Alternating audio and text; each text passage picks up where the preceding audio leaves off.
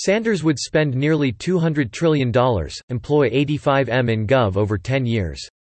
Written by R. Cort Kirkwood. Wednesday, October, 16, 2019.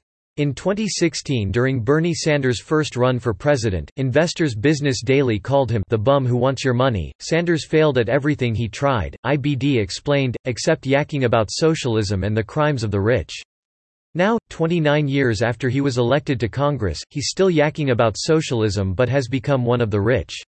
In other words, he's learned nothing about economics in those three decades, likely because he got rich through elected politics, not private enterprise. Such is Sanders' ignorance that he thinks he can put half the American workforce on government payrolls and boost the cost of government to nearly $200 trillion through the next 10 years. Everything for everybody. Free. Writing at City Journal yesterday, Manhattan Institute's Brian Riedl predicted that his plans would cost as much as $97.5 trillion over the next decade, and total government spending at all levels would surge to as high as 70% of gross domestic product. Approximately half of the American workforce would be employed by the government. The 10-year budget deficit would approach $90 trillion, with average annual deficits exceeding 30% of GDP. Sanders, Riedl wrote, offers three ambitious proposals, a generous description of his blueprint to say the least. Daft, might be more like it, but anyway, Medicare for all accounts for $30 trillion to $40 trillion of Riedl's estimate. Sanders' climate plan would cost $16.3 trillion, while his promise to give every American a full-time government job at $15 an hour, with full benefits, is pegged at $30.1 trillion. Free public college tuition and erasing student debt would cost $3 trillion, and housing, $2.5 trillion. Expanding Social Security requires $1.8 trillion, and paid family leave, $1.6 trillion. Sanders would spend another $1 trillion on infrastructure, and $1.2 trillion on K-12 education and higher salaries for teachers. This unprecedented outlay would more than double the size of the federal government. Riedl wrote, over the next decade, Washington is already projected to spend $60 trillion, and state and local governments will spend another $29.7 trillion. Adding Sanders's $97.5 trillion, and then subtracting the $3 trillion saved by state governments under Medicare for All, would raise the total cost of government to $184 trillion, or 70% of the projected GDP over 10 years. That would outdo even the most generous social democracies in Europe. The 35 OECD countries average 43% of GDP in total government spending. Finland's 57% tops the list, edging France and Denmark.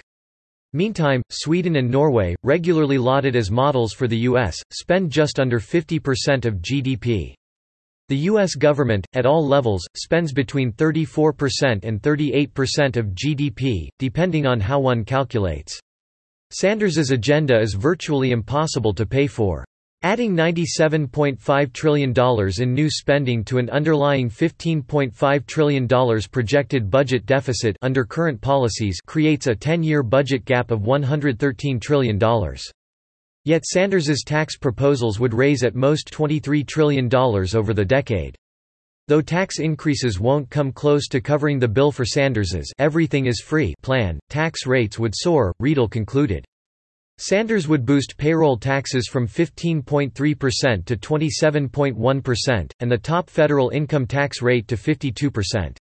He would tax capital gains and dividends as ordinary income, and hit the wealthy with another 10% tax.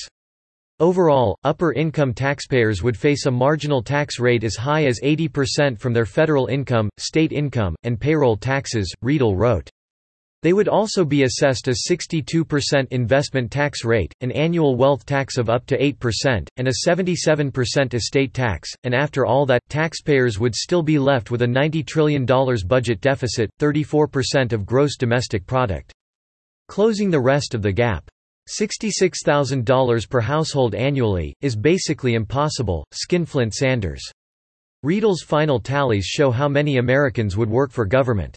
Right now, that figure is 23 million, but Sanders' plan would add about 45 million. The nation's 16 million private healthcare employees would go public, and another 1 million would staff it all.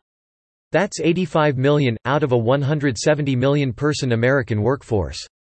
Riedl wrote. So after three decades of watching government from the inside, Sanders believes the American taxpayer can and should support a government that will cost nearly $10 trillion a year over the next 10 years. Sanders used his position in government to get rich after years of not working.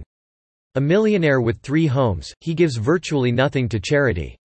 He has stopped denouncing millionaires and now aims at billionaires. He isn't just a bum who wants your money. He's a crazy socialist who wants to wreck your country. Subscribe to The New American and listen to more by clicking podcast on the top right corner of our homepage.